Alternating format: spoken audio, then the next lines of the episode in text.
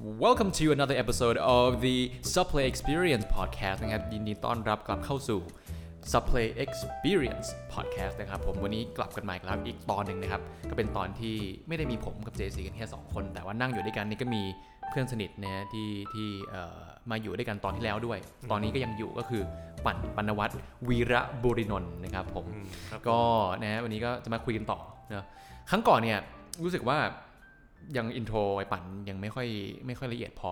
นะรู้สึกว่าเออก็แค่พูดผ่านๆว่าเรียน psychologist อะไรอย่างเงี้ยเดี๋ยวขอลงรายละเอียดหน่อยว่าหลายๆ คนที่บ้านอาจจะสงสัยว่าเรียน psychologist ที่สกอตแลนด์นะ PhD อยู่แล้วยังไง เล่าให้ฟังหน่อยสิ คือปั่นเนี่ยต้องบอกก่อนนี้ก่อนว่าตอนเด็กๆเนี่ยปั่นก็เอ่อมีอะไรนะเอ่อ diagnosed with อ่า ADHD สมาธิสั้นนะครับสมาธิสั้นอืมอ่าลองเล่าซิว่า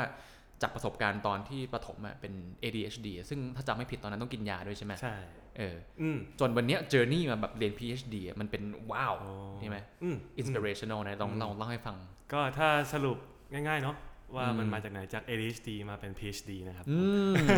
ก็คือเกิดขึ้นเอาง่ายๆว่าโดนวินิจฉัยว่าเป็นสมาธิสั้นตอนอืมอายุ 8 ขวบ แล้วช่วงอ่าช่วงนั้นเนี่ยเอาตรงมาเป็นชีวิตที่ค่อนข้างลำบากเนาะ ไม่ว่าจะเป็นเรื่องการปรับตัวการเรียน หรือว่าการการเขาเรียกว่าไง เพื่อให้เป็นที่ยอมรับได้ เพราะว่าพอเป็นสมาธิสั้นเนี่ยมันมีหลายครั้งที่โดนเลเบลว่าเฮ้ยเด็กโง่เด็กไฮเปอร์อืมแม่งทำอะไรไม่ได้หรอก ซึ่งตรงเนี้ยมันเป็นสิ่งที่ทำให้เราคิดมาตลอดว่าสมาธิสั้นมันทำให้เอ่อเราไม่เก่งพอทำให้เราอืมไม่เก่งมันคือการโยนความผิดไปอืมให้กับไอตัวโรคนี้อืมแต่ว่าสิ่งที่เรียนรู้มาอ่า ใช้เวลาประมาณ 20 ปีเนาะเรียนรู้ว่าเฮ้ยความจริงมันไม่ใช่ความผิดของตัวโรคนี้ทั้งหมด มันเป็นเรื่องการศึกษาที่ตอนนั้นครูหลายคนยังไม่มีความเข้าใจ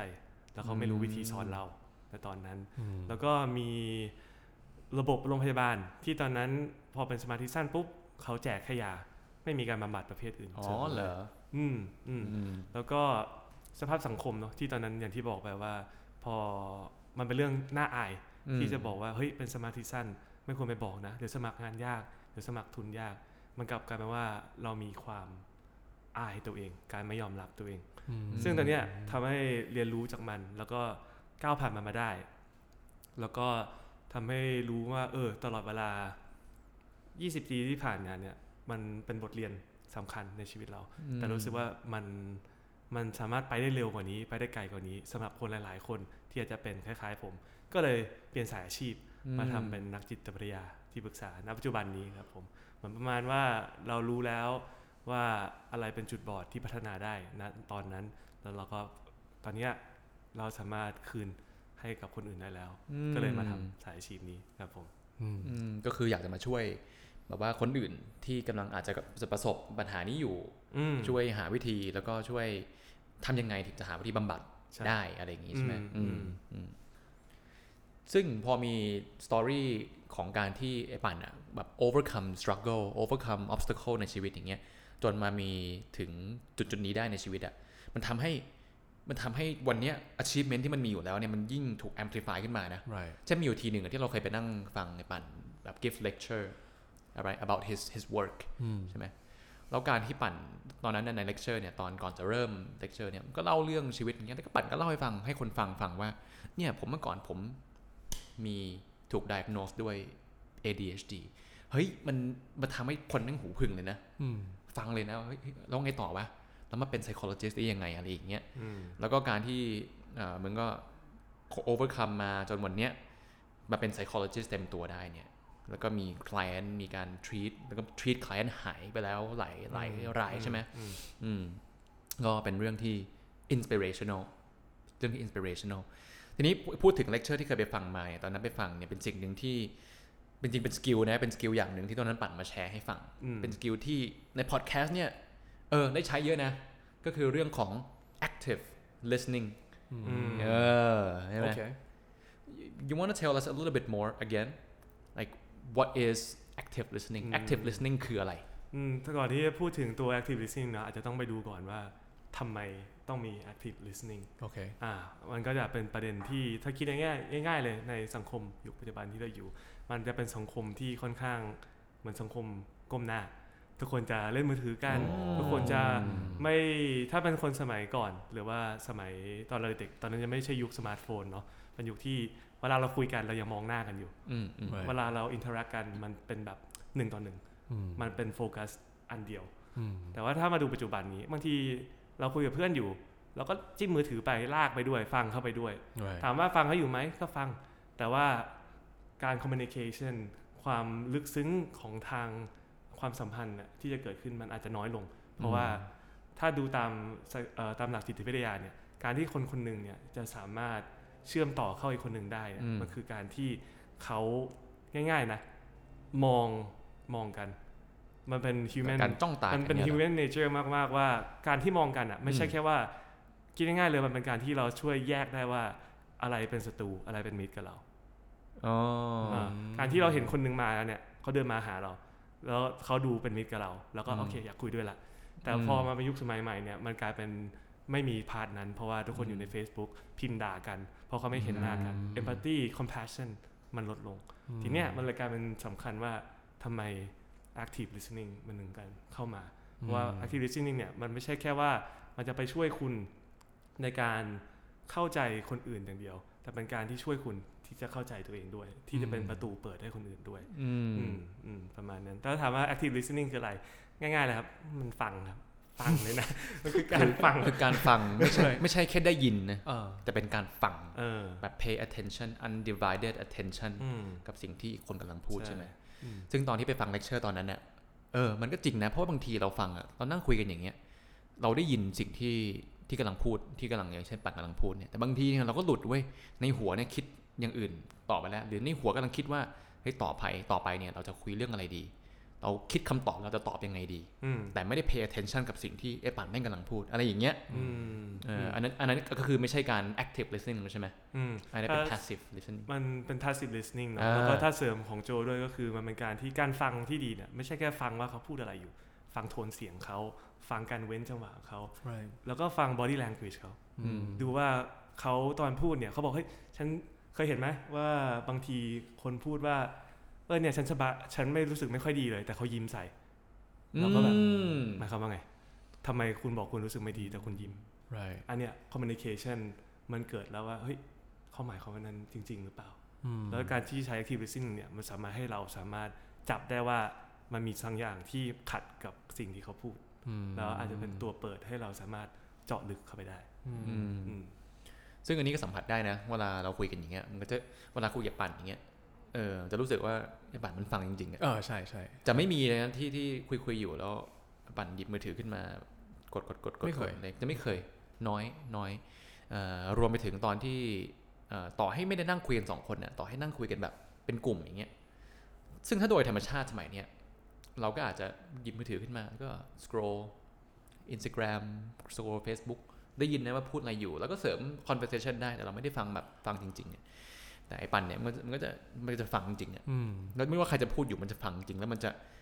เอ่อสิ่งหนึ่งที่ที่ที่มึงทำก็คือ พอฟังเสร็จปุ๊บมึงจะ repeat what you just heard อืมใช่ไหมคืออืมคือลองลองพูดเอ่ออะไรล่ะ ลองพูดอีกทีหนึ่งอะว่าเข้าใจถูกหรือเปล่าอ่าที่ที่ที่ได้ยินมาเมื่อกี้คือเป็นอย่างนี้ใช่ไหม เป็นการ reinforce ว่าเออเมื่อกี้ฟังอยู่แล้ว เข้าใจถูกใช่ไหมอืมอืมเอออซึ่งในมุมของคุณฟังอะมันก็รู้สึกดีไงว่าเอ้ยเอ้ยมึงฟังกูจริงว่ะอืมเออใช่ไหมใช่ as opposed to บางที เราเองก็ก็ก็ก็มีปัญหานี้ก็บางทีเขาใครพูดอะไรให้เราฟังเราก็ อืมเออใช่ใช่ใช่แต่เราไม่ได้ฟังอยู่อืมเพราะเรากำลังสมาธิไปอยู่ที่อื่นอยู่อะไรอย่างเงี้ยเออก็เป็น active listening จำได้ว่าตอนนั้นที่เป็นอ๋อ lecture เนี่ยปั่นมันมีกิจกรรมกิจกรรมหนึ่ง คือให้คน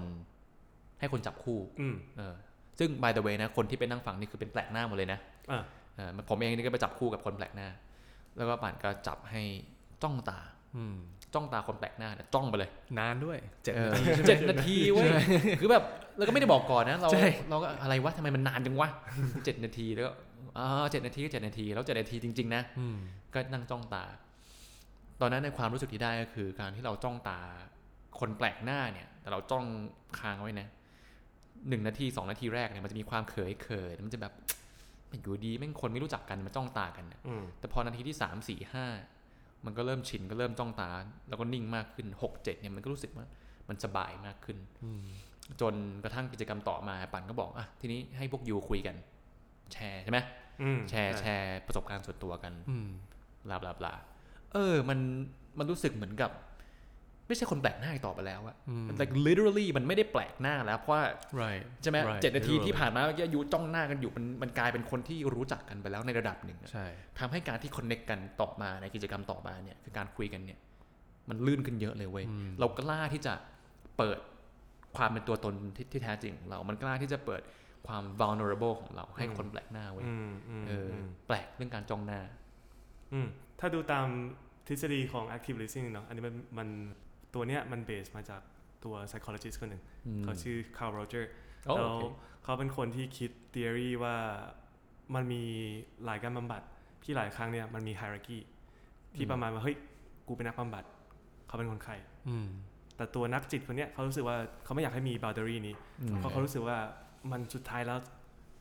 มันเหมือนปิดกั้นมันเหมือนมี hierarchy ขึ้นมาอืมมันทำให้ไม่สามารถดึงเอ่อผล ที่จะได้ต่อตัว client ได้ดีที่สุดอืมเพราะว่าคิดง่ายๆว่าถ้าเกิดเราเรามี hierarchy ตรงเนี้ยมันก็แปลว่าสมมติถ้าเป็นนักบำบัดก็จะรู้สึกว่าเฮ้ยเราเป็นนักบำบัดเราเป็นผู้ให้โอเคเราจะไม่รับสิ่งที่เขาอืมพยายามจะสอนเราโอเคหรือว่าถ้าเราเป็น client เราก็จะรู้สึกว่าเฮ้ยเขาเป็นนักบำบัดเขาต้องรู้ดีที่สุด เราไม่มีสิทธิ์จะเถียงเขาเลยส่วนอืมมันก็กลายเป็นมีกำแพงกั้นระหว่างสองคนออกมาอืมซึ่งถามว่าตัว active listening มันมี components อะไรบ้างมันมีทั้งหมด3 component ก็คืออันแรกเลยที่โจเพิ่งพูดไปเนาะ เรื่องเกี่ยวกับการจ้องหน้า ซึ่งมันเป็น component ที่มาจากเอ่อ listener orientation อืมคือการที่เราไม่สื่อสารผ่านการพูด แต่เป็นการสื่อสารผ่านร่างกายเราอืมแล้วการที่โอเคเราอยู่นิ่ง ๆ แล้วถ้าเรานิ่งแล้วเรายังโอเคเนี่ย มันคือการส่ง energy ของเราไปให้อีกคนหนึ่ง โดยที่เราไม่ต้องพูดเลยก็ได้อืมว่า เออ ไม่ต้องพูดว่าเฮ้ยอยู่กับเราสบายใจได้นะ แต่นี่เป็นการที่ให้ร่างกายเราบอกเองว่าอยู่กับเรา สบายใจเรได้ได้นะอืมอืมอืมอันนี้มันเป็นอันหนึ่งที่ผมคิดว่า เวลาเราเจอหน้ากันจริง ๆ เนี่ย มันจะไม่เหมือนกับเวลาเรา video call อ่าฮะหรือว่าเราคุยโทรศัพท์อะไรอย่างนี้เนาะแม้แต่ video call อะคือเราไม่ได้มองหน้าเขาจริงๆอะมันจะเหมือนกับเขามองอะไรอยู่ข้างล่างอะเออเพราะว่ากล้องมันอยู่ข้างบนไงเออใช่ มันไม่ establish that sense of connection แบบอืม human to human con- connection อืมอืมซึ่งผมคิดว่ามันไม่สามารถที่จะ substitute real face to face communication ได้อะอืมอืมอืมอืมเออแล้วก็นอกจากนี้เนี่ยเออนอกจากนี้ต่อเรื่องเรื่องโปรไฟล์ของปั่นนะนะ ปั่นก็ทำ thesis นะ PhD thesis ที่ utilize นะ practice ของ Buddhism เนี่ยก็คือ practice ของ meditation อืมมาใช้ในการเอ่อการช่วยในการบำบัดอืมเออซึ่งน่าสนใจมากแล้วมัน incidentally เนี่ยในความบังเอิญเนี่ยผมก็ เพิ่งจะมาสนใจในในในในเอ่อ philosophy ของ meditation เมื่อไม่นานมานี้เอง เพิ่งจะมาเห็นประโยชน์ของมัน เพิ่งจะมาเห็นว่ามันส่งพลังมากแค่ไหน อาจจะไม่ได้ไม่ได้ถึงขั้นบำบัดนะเพราะผมก็ไม่ไม่ได้แบบใช้ถึงขนาดนั้นนะแต่ว่าเป็นการทำยังไงให้ตัวเองอยู่แล้วมันมันเอ่อทุกข์น้อยลงพูดอย่างนี้ดีกว่า อาจจะไม่ได้สุขมากขึ้นนะแต่ทุกข์น้อยลง ก็เลยอยากจะ explore กับปั่นเพิ่มนิดนึงว่า เออ ที่ผ่านมาเนี่ยเอ่อ สามารถเอาเอาปรัชญาของ meditation เนี่ยของ mindfulness เนี่ยไปใช้ในมุมของ psychology เนี่ยแล้วก็การการเอ่อบำบัดเนี่ยได้ยังไงบ้างเอออยากรู้อยากรู้มอืมก็ต้องต้องเกรินก่อนว่าพอมาเป็นเรื่องการ meditation เนาะถ้าเออถ้าเป็นฝั่งของพวก western เนี่ยหรือว่าฝั่งที่ที่อังกฤษเนี่ยเขาจะมองเป็นว่า เป็นเหมือน philosophy มากกว่า ที่จะเป็นตัว religion based เนาะเขาจะเอาพวกบุญกรรมพวกนี้ออกออกไปอืมแต่เขาจะเอาตัว philosophy เรื่องการที่เรา embrace the moment อืม embrace how you feel อืมแล้วก็ it's okay not to be okay ซึ่งตรงเนี้ยในหลักของตัวของการบำบัดเนี่ยมันมีประโยชน์ยังไงใช่ไหมอืมคิดง่ายๆว่าถ้าคนที่มาขอบำบัดเราเป็น มีการป่วยเรื้อรังอืมเป็นมะเร็งระยะสุดท้ายละอืมการบำบัดประเภทอื่นน่ะที่พยายามหาโซลูชันมันมันแทบจะเป็นไปไม่ได้เลย ที่จะทำให้ตัว client รู้สึกดีขึ้นอืมตัวอย่างเช่น ถ้าคุณจะบอกว่าเอ่อเนี่ยคุณเป็นมะเร็งคุณลองอืมทำหนึ่งสองสามสี่สิเขาลองทำหมดแล้วครับ แต่อืมว่ามันไม่เวิร์กอืมทีเนี้ยมันก็ต้องกลับมาดูที่ตัวเอ่อการนั่งสมาธิเข้ามามีประโยชน์ตรงที่ ตัวนั่งสมาธิอะมันไม่ใช่การที่เรา ignore ความรู้สึกของอืเรามแต่เป็นการ embrace ยอมรับว่าเรารู้สึกยังไงเออแล้วก็อยู่กับตรงนั้น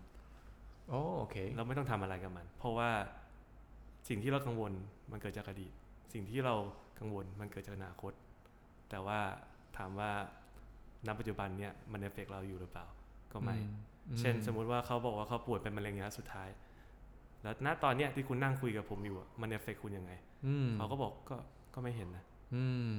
อืมอือืมมันอาจจะ affect เขาอนาคตอยู่แล้วว่าเขาอาจจะเสียเสียชีวิตได้เร็วๆนี้ หรือว่าจะต้องทำคีโมอีก แต่ณตอนเนี้ยโมเมนต์เนี่ยที่คุณนั่งคุยกับผมอยู่ มันเอฟเฟกคุณยังไง อืมอืมคือมันการมันเป็นการที่ mindful กับความคิดตัวเองใช่ไหมว่าเฮ้ย mindful ใช่ไหมว่าเรากำลังคิดถึงอนาคตแล้วเรากำลัง ปล่อยให้ความคิดของอนาคตเนี่ยมันมา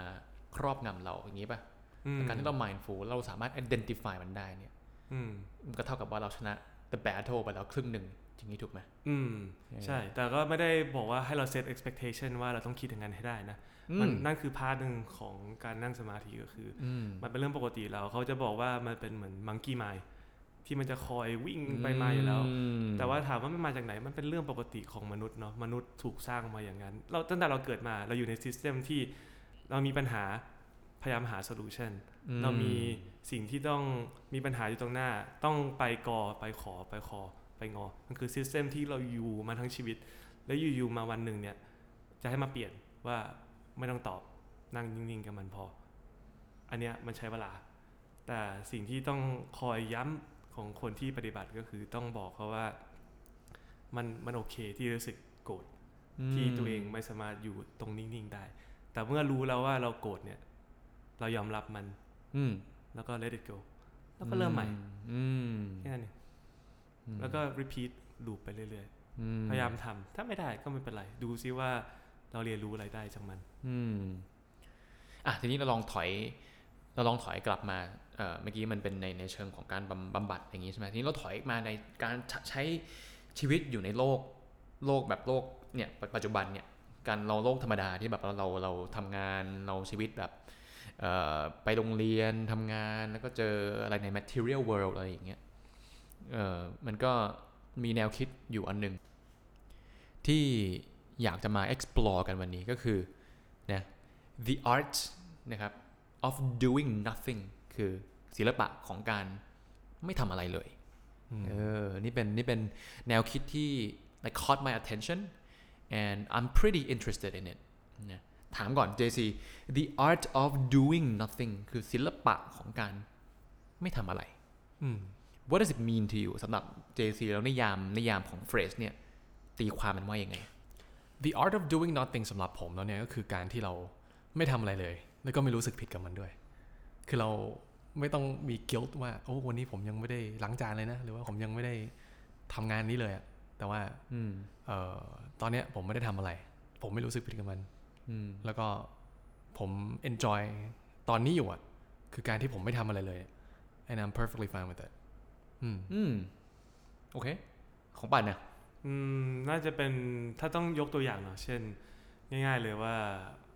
อะเหมือน สมัครงานไปเออเนี่ยเนี่ยเอ่อเมื่อมันทำให้นึกย้อนถึงเมื่อปีที่แล้วตอนที่สมัครงานเข้าที่โรงพยาบาล แล้วตอนที่สมัครไปเนี่ย เราทำทุกอย่างแล้วนะ เขียน CV เขียน cover letter interview แล้วแล้วช่วงที่รอผลน่ะช่วงที่รอผลว่าอืมจะได้ไม่ได้เออมันเป็นมันเป็นสิ่งที่ทำให้รู้เลยว่า art of doing nothing ต้องเข้ามา right เพราะว่าถ้าเราเพราะตอนนั้นน่ะสิ่งที่เกิดขึ้นคือ พอทำทุกอย่างมาแล้ว แล้วตอนที่รอผลน่ะ มันเกินสิ่งที่เราสามารถทำได้แล้วใช่ไหมโอ้ว้าวแล้วก็มันจะทำให้รู้สึกว่าเฮ้ยอยากอยากรู้ผลแล้ว แล้วมันก็เกิดทำความกังวลความเครียด เพราะว่าเราไม่รู้ว่าผลจะเป็นไง มันอนาคตอันโนนอืมซึ่งตรงเนี้ยเราก็จะพยายามคิดในหัวตลอดเลยว่าเฮ้ยไม่เป็นไร เดี๋ยวก็ดีเดี๋ยวก็ต้องได้แหละอะไรเงี้ยเราพยายามมโนไปว่า positive แต่สิ่งที่เรียนรู้ก็คือ ก็ยอมรับไปสิว่าว่ารู้สึกไม่โอเค อืม แล้วก็ ผลจะเป็นยังไงก็ เราแค่รู้ว่าตอนเนี้ยเราไม่โอเค เราก็อืมแค่รอผล แต่ช่วงที่เราไม่โอเคเนี่ย เราจะสามารถทำอะไรกับมันได้ เราจะพยายามอิกนอมันเลยหรือเปล่า หรือเราจะมานั่งสะท้อนดูว่าอะไรที่ทำให้เรารู้สึกไม่โอเค ซึ่งการที่ doing nothing ก็คือการที่เราอยู่กับตรงนั้น แต่ว่าใน mindset เราอืมเรายอมรับแล้วว่าเรารู้สึกไม่โอเค จากนั้นเราดูว่าณจุดตอนเนี้ยเราจะทำอะไร อยากปล่อยวางหรือเปล่า หรือว่าอยากจะไปคิดต่อกับมันอืมอืม อืม อืม โอ้ interesting คือมันไม่เหมือนกันทีเดียวนะอืมในความตีความ เอามาของ JC ก่อนของ JC นี่คือการที่อะไรนะเอ่อการที่ยังไม่ได้ทำในสิ่งที่เราคิดว่าต้องทำอืมแล้วก็รู้สึกโอเคกับมันอืมคือไม่ pressure ตัวเองใช่ไหมใช่ คือหลายทีเนี่ยผมรู้สึกว่ามันมี expectations อย่างที่เราคุยกันเอ่อเมื่อ episode ที่แล้ว หรือว่ามีบางสิ่งบางอย่างที่เรารู้ว่าเราต้องทำที่เป็นงานเนี่ย แต่ว่า เราก็อยากจะทำงานเนี้ยให้มันเสร็จ คือให้มัน complete แบบร้อยเปอร์เซ็นต์เลยอะแต่ again เราก็ต้องมาดูว่างานหรือว่าปัญหาต่างๆที่มันอยู่บนโลกเนี้ย it's never ending and it keeps growing คือมันไม่มีทางที่เราจะทำอันนี้เสร็จอะแล้วคือแบบ you are done with life อืมคือพอเราทำงานนี้เสร็จปุ๊บ มันก็จะมีงานต่อมาที่เข้ามา แล้วมันก็จะมีงานต่อจากนั้นอีกที่เข้ามา เพราะฉะนั้นเราจะต้องให้เวลากับตัวเองอะว่าโอเค นี่คือสิ่งที่ผมทำไปแล้วนะ ผมทำได้อยู่ตรงเนี้ย แล้วผมก็โอเคที่ผมจะอยู่ตรงเนี้ย ผมโอเคที่ผมจะไม่ทำอะไรเลยตอนเนี้ยอืมมันเป็นเหมือนกับเป็นอาจจะเป็นการพักหรือว่าเป็นการที่เรา give your like you know give yourself a little break อ่าฟังแล้วฟังแล้วเหมือน self compassion นะอืมการเห็นอกเห็นใจตัวเองอืมแล้วก็ใช่เป็นเหมือนช่วยเราสร้าง boundary ได้ว่าเฮ้ยถ้าทำต่อไปเนี่ย มันก็ทำเสร็จแต่สุดท้ายก็อย่างที่เจมส์บอกว่าสุดท้ายเดี๋ยวมันก็มีงานเข้ามาอีกใช่เดี๋ยวมันก็มาอีกใช่ มันก็ต้องดูแล้วว่าเฮ้ยเราจะทำต่อถึงจุดไหนอืมแล้วเราอยากจะหยุดต้นไหน right แล้วมันก็เป็นเหมือนกับเป็นเป็นอีก mindset หนึ่งนะว่า จริง ๆ แล้วปัญหามันมันมีเยอะมากจนเราไม่มีทางที่จะทำมันเสร็จอะตอนเนี้ยมันมันเป็น a lifetime is a generational thing multi generational thing that we have to do สิ่งปัญหาที่เราต้องแก้หรือว่างานที่เราต้องทำอืมเพราะฉะนั้นการที่เราหยุดสัก 5 นาทีแล้วก็ไม่ทำอะไรเลยเนี่ย มันโอเค อืมเอ้ย I like that ว่ะอืมเพราะบางทีเนี่ยเราเราเรามีเอ่อ I don't know if it's a social expectation ไม่รู้มันเป็น expectation ของสังคมหรือเปล่า หรือว่าเป็นสิ่งที่ถูกปลูกฝังมา โดยโดยไม่ว่าจะพ่อแม่ก็ตาม หรือว่าเอ่อเอ่อ culture ต่างๆ ก็ตามเนี่ยว่า we we have to always try to be productive อืมต้องพยายามทำตัวให้ productive ตลอดเวลาอย่างเงี้ย right ซึ่ง ผมว่าบางทีเนี่ยไอการตีความของความ productive ของหลายคนเนี่ยซึ่งมี included นะอืมก็จะรู้สึกว่าทุกนาทีที่หายใจอยู่เนี่ยทุกวินาทีเนี่ยจะต้องมีงานเกิดขึ้นอืมแต่งานที่เกิดขึ้นเนี่ยมัน productive หรือ constructive อันนี้ไม่รู้อืมโอเค มันมีงานเกิดขึ้นแหละแต่ว่ามันแล้วแล้วงานที่มันออกมามันคุณภาพดีหรือเปล่าอืมหรือว่าเอ่อสิ่งที่ทำอยู่แล้วมันมันมันทำไปแล้วมันมันเกิดประโยชน์อะไรหรือเปล่าอืมใช่ไหมหรือหรือทำทำไปเพื่อต้องการจะ fill up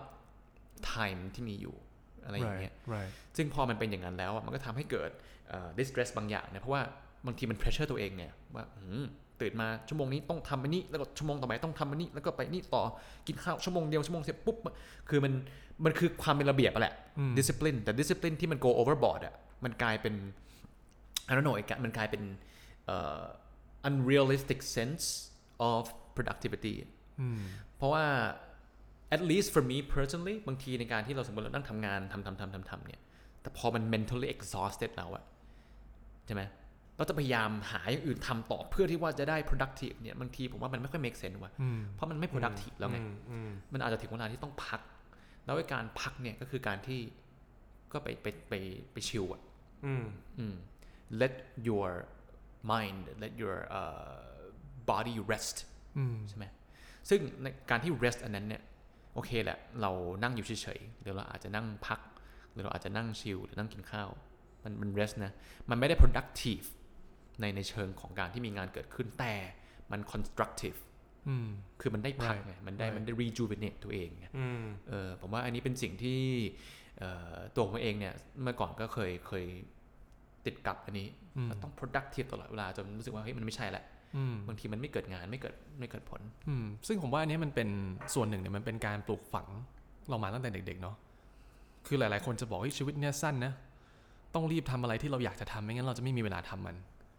แต่แบบเอาจริงๆอะคือเราหลายครั้งมากเลยนะ เราเห็นแบบ เรารีบทำงานให้เสร็จ รีบมากเลยอะทำทำทำทำทำทำทำให้เสร็จแล้วไม่ไม่พักเลยนะ เพื่อที่เราจะได้ไปนั่งดูทีวีอีกสองชั่วโมง เพราะว่าเราเห็นว่าการดูทีวีเนี่ยมันคือ something ที่เรา มัน productive อะคือมันอืมมันคือ entertainment เราต้อง dedicate สองชั่วโมงให้กับ entertainment เนี่ย แต่ลองกลับมา take a step back ก็กลับมาดูว่าแบบเฮ้ยเราต้องรีบขนาดนั้นไหมตอนกลางวันอะเพื่อที่จะมาดูทีวีเนี่ยเราจำเป็นต้องดูทีวีตรงนั้นไหม คือเราเรา cut that TV part out เลยก็ได้มเอาแต่ essential งานที่เราต้องทำจริง ๆ เนี่ยเราก็กระจายมันออกไปอืมแล้วระหว่างนั้นเนี่ยคือเราก็มานั่งแล้วก็ไม่ต้องทำอะไรเลยก็ได้อืมเป็นเวลาชั่วโมงหนึ่งสองชั่วโมงยังได้เลย บางทีเราเราให้ความสำคัญกับหลาย ๆ สิ่งหลาย ๆ อย่างเนี่ยเราบอกว่าอันเนี้ยคือสิ่งที่เราต้องทำไม่งั้นมันจะไม่ fulfill ผม หรือว่ามันจะไม่ทำให้ผม complete ในชีวิตนอกจากการมานั่งดูทีวี หรือว่าเอ่อเล่นเกมเราเราเห็นว่าสิ่งพวกเนี้ยมันคือสิ่งที่ productive นะ เพราะมัน give us joy give us entertainment เพราะฉะนั้นมันมันดีกับเรา แต่ในขณะเดียวกันอะมันทำให้เราต้อง give up other things like doing nothing right อืมอืม มันจะมี sense of อันนี้ด้วย มันจะมี sense of ความรู้สึกกลัวนะกลัวอะไร กลัว กลัวเบื่อ กลัวตัวเองจะนั่ง Right เบื่ออืมกลัวการนั่งอยู่เฉยๆ เช่น ไม่ต้องอะไรมากเลยนะ สมมตินะ อาจจะยืนรอรถเมล์อืมหรือว่ายืนรอลิฟต์หรือว่ายืนหรือว่าอาจจะเข้าห้องน้ำอยู่อะไรอย่างเงี้ย มันเป็นช่วงที่มันต้องยืนอยู่เฉยๆอะ มันเป็นช่วงที่ เอ่อมันทำอะไรไม่ได้มันกำลังรออยู่รอลิฟต์อะใช่ไหมแต่ว่าการที่เรากลัวเบื่อนี่แหละ instinctively อะโดยสัญชาตญาณทุกวันโดยเฉพาะทุกวันเนี้ยเราก็จะควักมือถือออกมาเว้ย right แล้วเราก็จะออกมาเปิด IG หรือเปิด Facebook หรือว่าเปิด Twitter อะไรอย่างเงี้ยเพื่อเพื่อเหมือนกับฆ่าเวลา อืม เหมือนกับเป็นการไม่อยากให้เวลานั้นมันผ่านไปโดย ไม่ทำอะไรอะ right คือ we would rather ขึ้นไปขึ้นไปแบบไปไถ IG ดีกว่าการที่ยืนอยู่เฉยๆ แล้วก็รอลิฟต์อืม but something about it เรารู้สึกว่าการทำอย่างนั้นเนี่ยการที่เราถ่าย IG มันมันยังเกิดอะไรบางอย่างมากกว่าการยืนรอลิฟต์เฉยอืมๆอืม ซึ่งผมคิดว่าการที่เราโอเคกับการที่เราไม่ทำอะไรเลยเนาะ อืม doing nothing at all อะมันจะปรับวิธีการจัดตารางชีวิตของเรา อือฮึ เราจะไม่จัดตารางชีวิตให้แบบแน่น เปี้ยจนว่าโอเค เดี๋ยวผมจะต้องทำอันนี้เวลานี้ถึงเวลานี้ เสร็จแล้วเนี่ยผมจะต้องทำอันนี้เวลานี้ถึงเวลานี้อืมเผื่อเวลาเดินทางนิดหน่อยเลยอะไรอย่างเงี้ย คือบางทีเราอาจจะแบบหน่อแม้แบบจัดเวลาให้มัน flexible แล้วแบบถ้าเกิดว่าเราโอเคกับการที่เราไม่ทำอะไรเลยเนี่ย จริงๆผมว่ามันเป็นสิ่งที่ดีมากเลยนะอืมหลายครั้งเนี่ยอย่างเอ่อส่วนตัวแล้วเนี่ยเวลาผมขึ้นสมมติขึ้น Grab อืมหลายๆ คนพอขึ้น Grab ปุ๊บก็ควักมือถือขึ้นมาเลยดูว่าเอ้ยอีกกี่นาทีถึงโอเค ยังไม่ถึงผมก็เล่น IG เล่นอะไรไป อาจจะโทรหาเพื่อนหรือว่าเอ่อบางคนอาจจะทำงานบนรถอะไรอย่างเงี้ยแต่ว่า สิ่งที่ผมตั้งใจทำเนี่ย คือผมก็นั่งคุยกับคนขับเลย อืมผมผมว่าไอเนี้ยมันคือมันไม่มันมันไม่มี productivity เกิดขึ้นเลยนะ แค่นั่งอืมคุยกับคนแปลกหน้าที่แบบอยู่ไม่ไม่ไม่เคยเจอแล้วก็คงไม่ได้เจอด้วย ไม่มี productivity ในในใน conventional sense ใน Right sense ของความต้องมีต้องเกิดงานเนี่ยมันไม่ใช่อย่างนั้นใช่อืมคือเราก็แบบนั่งเฉยๆ นั่งมองนอกรถก็ได้ แล้วเวลาเราคุยคุยเอ่อกับคนที่ขับอยู่เนี่ยหรือว่าบางทีเราขึ้นเอ่อรถบัสตอนอยู่ต่างประเทศอะไรเงี้ยเนาะอืมแล้วเราคุยกับคนที่แบบอยู่ตรงนั้นอะอืมหลายครั้งอะมันมันทำให้เกิดสิ่งที่มัน unexpected มาก ๆ เลยอะเราเรียนรู้อะไรใหม่มากที่เราแบบ เฮ้ยโอ้โหมันมีอย่างนี้เกิดขึ้นอยู่ด้วยว่ะอืมแล้วมันเกิดขึ้นมันจะเกิดขึ้นเฉพาะตอนที่เราโอเคกับการที่เราไม่ทำอะไรเลย เพราะว่าตอนนั้นเนี่ยคือตอนที่เราเปิด ตัวเราแล้วว่าอะไรจะเข้ามาก็ได้ตอนเนี้ย ผมโอเค ผมพร้อมทำอืมเพราะว่าผมมีเวลาว่าง ผมไม่ได้ทำอะไรอยู่ตอนนี้ ผมทำได้อืมอืมเออซึ่งอันนี้แหละคืออันนี้คือคือ the art of doing nothing ในความหมายของผมก็คือการที่เราไม่ต้อง engage กับอะไรบางอย่างตลอดเวลา right อ่าถ้าสมมติเสริมของ JC ต่อนะตัวอย่างที่ผมเพิ่งเคยทำมาไม่นานนี้เองนะอืมอ่าเวลากินข้าวอ่า let's let's assume ว่าผมนั่งกินข้าวคนเดียวอืมถ้าอยู่ที่บ้านเนี่ย เป็นทุกคนเราทุกคนจะ enjoy กับการที่กินแล้วดูอะไรบางอย่าง right engage กับอ่าซีรีส์สมมตินะดูอะไรสักอย่างอะซึ่งมันก็จะเป็นการ engage ซึ่งก็จะมีแค่เราแล้วก็ tension ไปอยู่ที่จอทีวีใช่ไหมอืมแต่มีอยู่ทีนึงก็ไปกินก๋วยเตี๋ยวอยู่ข้างทางโอเคเออแล้วก็อะตัดสินใจว่าจะจะไม่ไม่เปิดอะไรดูอะแล้วก็จะไม่เปิดอะไรฟังด้วย เราจะกินแล้วก็จะอยู่กับแค่ตรงนั้นจริงอืมๆเออ มันทำให้รู้สึกว่า เราเริ่มจะเห็นอะไรรอบตัวที่เราปกติไม่สังเกตอะ right อืมตอนนั้นเราเราเรา for the first time มันเริ่มสังเกตว่าเอ้ยเส้นบะหมี่เว้ยเอ้ยความความแข็งของเส้นบะหมี่มันแท้มันเท่านี้เว้ยเอ้ยในบะหมี่มันมันมีผักไอ้อะไรว่าต้นหอมสับอืมโรยอยู่เอ้ยมันมีสิ่งนี้หน่วยสิ่งนี้อยู่ แล้วก็เริ่มมองสิ่งรอบตัวว่าเอ้ยตอนนั้นนั่งอยู่ข้างทางใช่ไหมก็เออถนนเป็นอย่างนี้นะ ข้างถนนไม่งมีกำแพงสังกะสีอยู่ ก็สังเกตมองต้นไม้เออต้นไม้ขึ้นไปแม่งก็ไปขึ้นไปพันกับสายไฟไว้ยอืมเอ้ยแล้วมันก็มีคราบจักรจั่นเกาะอยู่ แล้วมองไปที่พื้นก็มีนกกระติดสองตัวลงมาเหมือนกับจีบกันอยู่อะอืมแล้วตัวหนึ่งก็คาบคาบเหมือนคาบอาเศษอาหารนะไอ้ตัวหนึงก็บินลงมาเว้ยแล้วก็แบบแย่งจากปากกันเนี่ยมันเป็นซีนที่ฟังดูเล็กน้อยนะฟังดูไม่มีอะไรนะแต่ว่ามันเป็นสิ่งที่ถ้ากี่คนน่ะแม่งจะนั่งสังเกตในพวกเนี้ยอืมแต่พอ พอตอนนั้นกินก๋วยเตี๋ยวแล้วผมก็นั่งดูนั่งอะไรพวกนี้ไปไหมมันมันมันเป็นเป็นความรู้สึกแบบ มันเป็น peace ไงอืมความรู้สึก tranquil อะความสงบอื มมันไม่ได้ happy แบบโอ้เหมือนดูเหมือนดู comedy show เหมือนดูหนังตลกอยู่ไม่ใช่นะอืมแต่มันรู้สึก peace มัน zen อืมอันเนี้ยแหละคือ the the art of doing nothing ในความหมายของผม right คือการอืมนั่งเฉยๆ แล้วก็ปล่อยสังเกตไป witness กับสิ่งรอบตัวไปอืมเออแต่แต่พอพูดคำว่า peace เนี่ยอะอธิบายเพิ่มได้ไหมมันหมายความว่าไง peace เหรอ อืม คือผมรู้สึกว่าบางทีเนี่ยเราเราพยายามที่จะหาหา engagement บางอย่างเกี่ยวกับกับสิ่งรอบกาย เช่น นะเช่นเราเปิดอะไรดู จะได้ต้องการรู้สึก entertain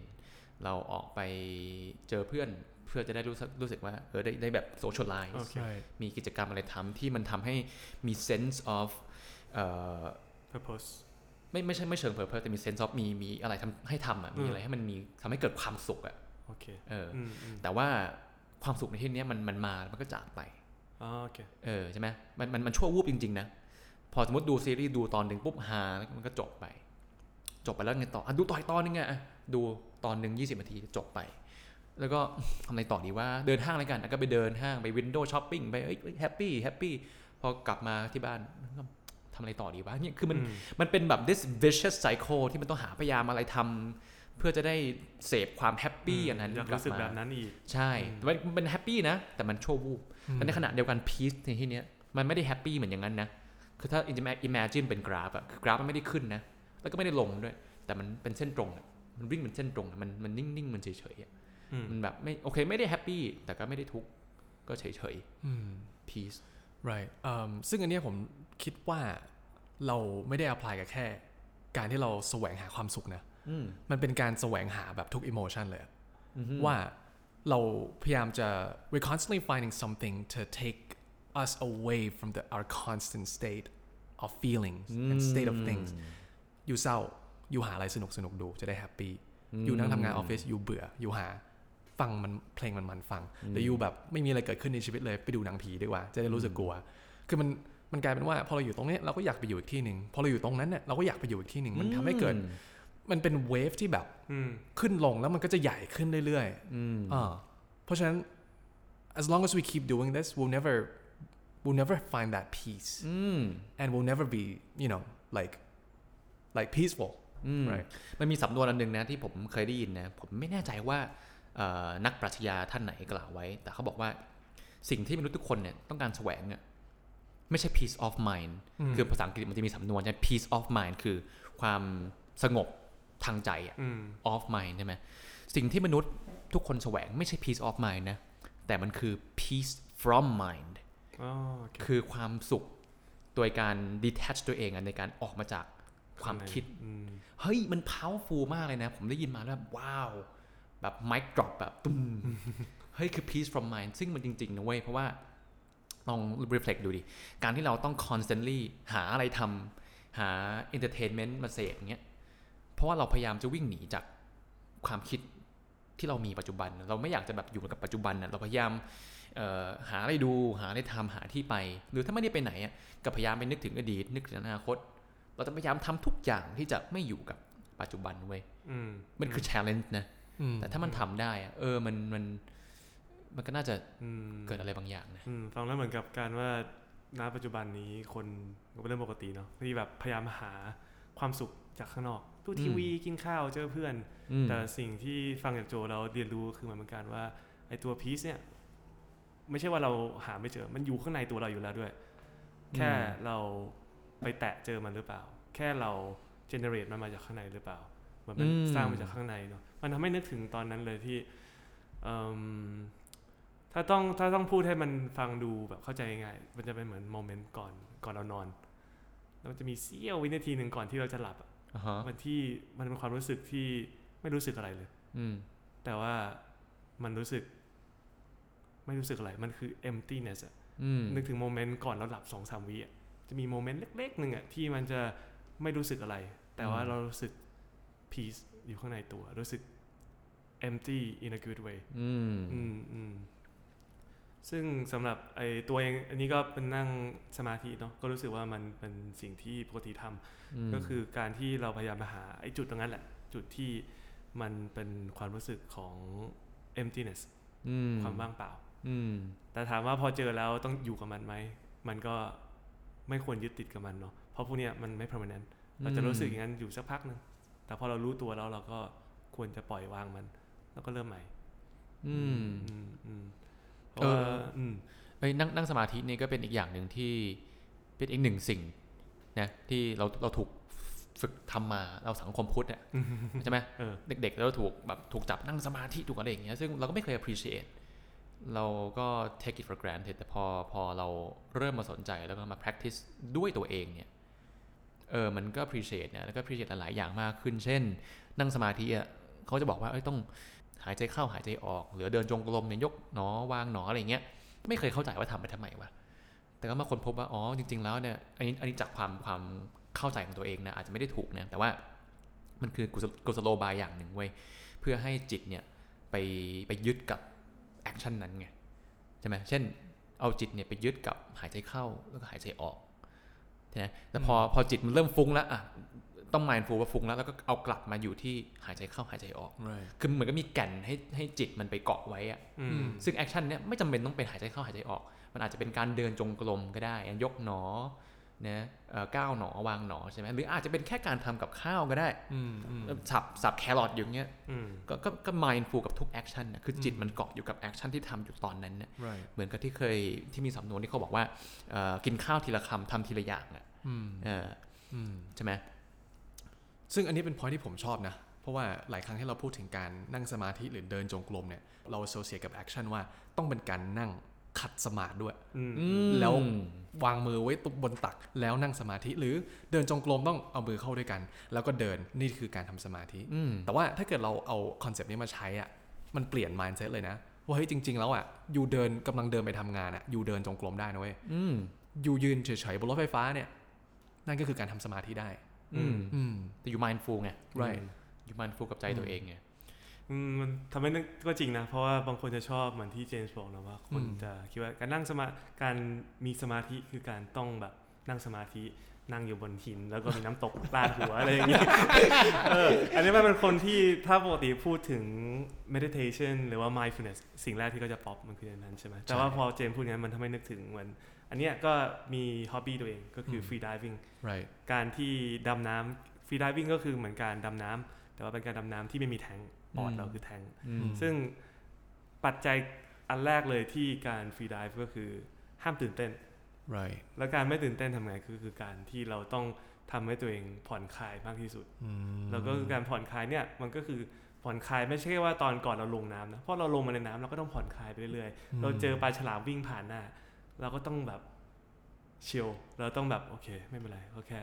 ปลาฉลามผ่านหน้าอืมไม่คิดอะไรมากกว่านั้นอื มมันเลยทำให้รู้สึกว่าเออมันทำให้เรา stay กับ moment จริง ๆ แล้วก็ไม่ไปไป label สิ่งที่กำลังจะเข้ามากับตัวเราหรือสิ่งที่เกิดขึ้นรอบตัวทันที แต่ว่าให้เหมือนเรามีเหมือน second thought ก่อนก่อน right ที่เราจะทำอะไรต่ออืมอืมอืมแล้วการการอย่างนั้นเนี่ยการที่เราสามารถเอ่อ aware กับความคิดของเรา แล้วก็โอเคกับการอยู่กับตัวเองนะโอเค กับการไม่ต้อง engage กับ activity อะไรอย่างเงี้ยโอเค กับการที่ไม่ต้องใช้มือถือเนี่ย ถ้าเราทำได้นะมันมันสบายมากเลยนะใช่หนึ่งมันเป็นการพัก right สองเนี่ยเอ่อเราปล่อยให้ให้จิตเราเนี่ยมันมันมันวิ่งเล่นอะอืมแต่แต่ความต่างมันอยู่อย่างนี้มันวิ่งเล่นโดยที่เราไม่ได้ปล่อยให้มันฟุ้งไปโดยไม่รู้ตัวนะมันฟุ้งมันฟุ้งอยู่แล้วเป็นธรรมชาติใช่ไหมแต่มันเป็นการฟุ้งแบบเราเราจับตามองมันอยู่อะเราจับตามองแล้วเรา witness แล้วเราก็ aware ว่ามันกำลังคิดสิ่งนี้สิ่งนี้สิ่งนี้อยู่นะมันสบายนะเว้ยอืมอืมแล้ว ในหลาย ๆ ครั้งอะมี personally เนี่ยการที่เราไม่ทำอะไรอะ่ะคือ purposefully เนี่ยตั้งใจที่จะไม่ทำอะไรนะเช่นอาจจะไป take a walk คนเดียวนะหรือว่าอาจจะไปนั่งชิลอยู่ที่สวนคนเดียวอย่างเงี้ยอืมมันจะเป็นช่วงที่เอ่อมันจะเกิดไอเดียอะไรใหม่ ๆ อาจจะไม่ได้แบบไอเดียใหม่ แต่เป็นการที่มี realization ใหม่ ๆ หรือมีการเอ่อสะท้อนอะไรใหม่ ๆ ที่ ถ้าเกิดตอนยุ่งยุ่งๆอยู่ หรือตอนเรากำลังหาอะไรทำอยู่อะมันจะไม่ได้มาคิดอะไรพวกเนี้ยเออเช่นสังเกตดิดูเวลาเอ่อกิจกรรมสองอย่างอะที่มัน conventional conventional เลยอะกิจกรรมที่เขาบอกว่ากิจกรรมสิ่งเนี้ยถ้าทำเนี่ยจะเกิดความคิดจะเกิดไอเดีย business ร้อยล้านเนี่ยคืออะไรคือการอาบน้ำไงอืมอืมนะคนมักจะคิดอะไรได้ในห้องน้ำว่าทำไมอะสำหรับผมอะผมก็วิเคราะห์ว่าก็ก็ในห้องน้ำอยู่ใช้มือถือไม่ได้ไง ในห้องน้ำมันเป็นมันเป็นสิบนาทีหรือหรือสิบห้านาทีหรืออาจจะครึ่งชั่วโมงแล้วแต่ว่าอาบน้ำนานเท่าไหร่เนี่ยมันคือช่วงเวลาสั้นๆเนี่ยอืมที่อยู่อยู่กับตัวเองจริง ๆ เนี่ยอืมแล้วอยู่ก็ปล่อยให้จิตอยู่มันมันมันมันมัน do it work อะอืมอืมอืมใช่ไหมเออปล่อยให้มัน do do it work อะเออนี่แหละมันคือตอนที่จะเกิดไอเดียใหม่ๆว่ายูไม่ต้องไป engage กับกิจกรรมภายนอกตลอดเวลาอืมอืม right แล้วก็วันก่อนที่เรานั่งคุยกัน ก็ที่เฮโจเอ่อพูดถึงอีกกิจกรรมหนึ่งที่ที่ทำแล้ว มันจะทำให้เราคิดอะไรออกเนี่ยคือตอนที่เราขับรถขับรถ อืมมันจะเป็นตอนที่เราอยู่ดีๆต้องโทรหาหลายคนมากเลย อืมอยู่ดีๆเฮ้ยมีคนต้องเท็กซ์เยอะมากเลยอะเออเพราะว่าเราเพิ่งนึกออกมันจะนึกอะไรออกไงนึกออกทันทีมเออแล้วก็อีกอย่างหนึ่งที่ผมรู้สึกว่าการที่เรามีสมาธิกับสิ่งที่เราทำเนี่ยแล้วเราเรา aware ว่าเราทำสิ่งเนี้ยเพราะอะไรเนี่ยมันทำให้เกิด self development ขึ้นมานะ เพราะว่าเวลาเรา aware ว่า โอเค ผมกำลังทำสิ่งเนี้ยอย่างเช่น การที่ผม text เพื่อนหรือว่า text คนนู้นคนนี้เนี่ยเวลาที่ขับรถเนี่ยแล้วเรามานั่ง analyze ดูดีๆว่าเราทำอย่างเงี้ยเพราะจิตเราว่างตอนที่เราขับรถ เพราะเราไม่ใช้มือถือเนาะมันทำให้เราในอนาคตเนี่ยเราเราจะ change our own course of action ว่าต่อไปนะเออ เราต้อง give allocate my own time อะอืมในการที่จะไม่ใช้มือถือหรือว่าในการที่จะไม่ engage your mind in something all the time เพื่อที่ว่าในอนาคตเราก็จะไม่มาทำสิ่งนี้อีก เพราะฉะนั้นถ้าเกิดว่าในทุก action น่ะที่เราทำเนี่ยเรา aware กับสิ่งที่เราทำอยู่ แล้วเรารู้ว่าเราทำสิ่งที่เราทำอยู่เนี่ยเพราะอะไรเนี่ย self development เนี่ยมันเกิดขึ้นแน่นอน อืมอืมเออผมมองว่ามันเหมือนกับทุกทุกอีไอ้อย่างอื่นในชีวิตนะว่าทุกอย่างมันมี input กับ output อะเช่นเวลาเราเวลาเราพูดเนี่ยเวลาเราพูดเนี่ย right เราพูดอยู่แล้วให้เราฟังด้วยอะมันก็จะฟังไม่ได้ร้อยเปอร์เซ็นต์ถูกไหม exactly หรือแล้วเวลาเราเอ่อ ดูอะไรอยู่อย่างเงี้ย Yeah. มันเข้าอยู่อะมันมันกำลัง input อยู่อะแต่ให้มันนั่งคิด output อะไรมันคิดไม่ออกอะเพราะมันกำลังมันกำลัง input อยู่ใช่ไหมล่ะอืมความคิดก็เหมือนกันน่ะถ้าเรากำลังเสพอะไรอยู่อย่างเงี้ยกำลังเสพโซเชียลมีเดียเสพหรือว่าเสพอะไรก็แล้วแต่เนี่ยจะให้มานั่งคิดหรือให้มานั่งสะท้อนอะไรออกมาให้เป็นเอาพุตเนี่ยมันก็ยากไง right เออแล้วมันก็กลายเป็นว่าถ้าเกิดเราตัดไม่ให้มีอินพุตเข้ามาเนี่ยอ่า มันก็จะเป็นมันก็จะเปิดเปิดโอกาสให้กับตัวเองเออมันเริ่มจะเคลียร์ไอ้ของที่มันเก็บสะสมไว้ในในในใจอะมอะไรที่ยังไม่ได้ทำมันก็เริ่มนึกออกนึกออกอืม นึกออกแล้วเป็นอย่างนั้นจริงๆนะอืม เออเป็นอย่างนั้นจริง อืมสิ่งหนึ่งที่ผมทำทำบ่อยมากเลยนะเอ่อในการที่จะ reflect ในสิ่งที่ตัวเราทำเนี่ย คือบางทีเนี่ย สิ่งที่เกิดขึ้นในวันเนี้ยผมจะมานั่ง reflect คืนนั้นเนี่ยอีกทีหนึ่ง อืม สมมุติว่าเราไปไปงานงานหนึ่งเนี่ย งานเลี้ยงหรือว่าเป็นปาร์ตี้อะไรสักอย่าง แล้วเราจะเจอคนเยอะมากเลย ในขณะที่เราอยู่ในงานนั้นเนี่ยเราจะพูดคุยกับคนเยอะมากเลย มันจะมีอินพุตเข้ามาเยอะมากเลย มันทำให้เราไม่มีเวลาที่เราจะมานั่งคิดว่าเออสิ่งที่เราพูดไปหรือว่าการวางตัวของเราในสถานการณ์ต่าง ๆ เนี่ยมันเหมาะสมหรือว่าไม่เหมาะสมยังไงบ้างๆอืมแล้วหลาย ๆ คนเนี่ยกลับบ้านไปปุ๊บเราก็มาลง IG หรือว่านั่งดู IG เราก็นอนจบ แต่ถ้าเกิดว่าแทนที่เราจะทำอย่างนั้นเนี่ย เรากลับมานั่ง reflect อืมเฮ้ยวันเนี้ยเรา active listen to this person แล้วเรารู้สึกว่ามีอะไรแปลกอะมันมีอะไรที่มันไม่ถูกอะ มันเป็นเพราะสิ่งที่เราพูดหรือเปล่า เราพูดอะไรกับคนนั้นอะ ผิดหรือเปล่า หรือว่ามันมีอะไรไม่เหมาะไหมอืมหรือว่าอืมวิธีการวางตัวของเราในสถานการณ์กับคนคนเนี้ยมันเกินไปหรือเปล่า แล้วถ้าเกิดเรา allocate allocate time เวลาที่จะไม่ทำอะไรเลยนะ แล้วมันนั่งคิดเฉยๆอะมานั่งโฟกัสกับสิ่งที่เพิ่งเกิดขึ้นไปเนี่ย แล้วเราเอามา apply ใช้กันในอนาคตอะเออ ผมคิดว่าคือทุกคนเนี่ยจะพัฒนาตัวเองได้เร็วมากเลย แล้วมันเกิดขึ้นจากการที่ไม่ใช่ว่าเราทำอะไรนะ เราพัฒนาจากการที่เราไม่ได้ทำอะไรเลยอืมอืมอืมอืมฟังฟังจากเจมส์แล้วมันเหมือนเป็น ถ้าเป็น m e t a p h o r มันอาจจะเป็นเหมือนเคยถัก knitting knitting เนาะ knitting อืมมันจะเป็นที่มันถักผ้าแล้วถ้า Right ดูก้อน knitting มันจะเป็นก้อนผ้าใหญ่ๆมันพันกันมั่วซั่วไปหมดเลยอืมแต่ว่าถ้าเราให้เวลากับมันมานั่งทอมันให้เป็นผ้าพันคออืมให้มันเป็นผืนยาวๆเรียงสวยเนี่ย มันเหมือนกับการว่าสุดท้าย material เหมือนเดิม right จากก้อนที่มันพันกันยุ่งเหยิงเนี่ย เราทออืมให้มันเรียบเรียงสวยงามเนี่ย มันก็เหมือนการว่าเราเปลี่ยนจากสิ่งก้อนๆหนึ่งที่เราอาจจะมองว่าเห็นมีประโยชน์เลย แม่งให้ความอบอุ่นก็ได้ทำอะไรก็ไม่ได้ Right กลับกลายว่าเราถักให้มันเหมือนผ้าพันคอเอามาพันคอเราได้ เอามาทำความอบอุ่นให้เราได้อืมเหมือนกันแปลว่าแทนที่จะเอาของที่เราคิดว่าตอนแรกไร้ประโยชน์ right มาทำให้มีประโยชน์อืมอืมอืมอืม that's a good analogy อืมเออแล้วก็ เอออันนี้อันนี้ on on เป็น topic ที่เป็น on tangent นิดนึงอะโอเคมันอาจจะไม่ได้เป็นการเอ่อไม่ทำอะไร แต่ว่ากลับมาในเรื่องของการที่บางทีเราเรากลัวกลัวการเบื่อเนาะ right ที่เราก็จะเอ่อต้องเอามือถือขึ้นมาใช้เนี่ยอืมอีกสิ่งหนึ่งนะที่มันใกล้เคียงกันนะก็คือการกลัว awkward silence อืมอันนี้คือใน social setting นะเวลา Right เรานั่งอยู่กับเอ่อคนอื่น อันนี้ไม่ได้นั่งอยู่คนเดียว แต่เรากลัวที่จะมี awkward silence ก็คือการแบบเงียบอะคือบรรยากาศที่เงียบแล้วไม่รู้จะคุยอะไรอะ right เออมันก็เลยมันก็เลยต้องมีการเอามือถือขึ้นมาไว้มานั่งเล่นกันเว้ยอืมอืมซึ่งอันนี้มันมันกลายเป็นสิ่งที่มันยิ่งเห็นบ่อยเห็นบ่อยมากขึ้นทุกวันนะครับการที่อืมสมมติว่าเราเราอยู่ในในฟู้ดคอร์ทเนี่ยเราอาจจะเป็นคนที่เป็นเพื่อนกันนี่แหละเจ็ดแปดคนน่ะนั่งกินข้าวอยู่โต๊ะเดียวกันเนี่ยไอ้แล้วทุกคนเนี่ยคือ ใช้มือถือของตัวเองอะไม่มีใครคุยกันเลยอะอืมเออ มันทำให้เห็นว่า โอ้ว้าว คือมัน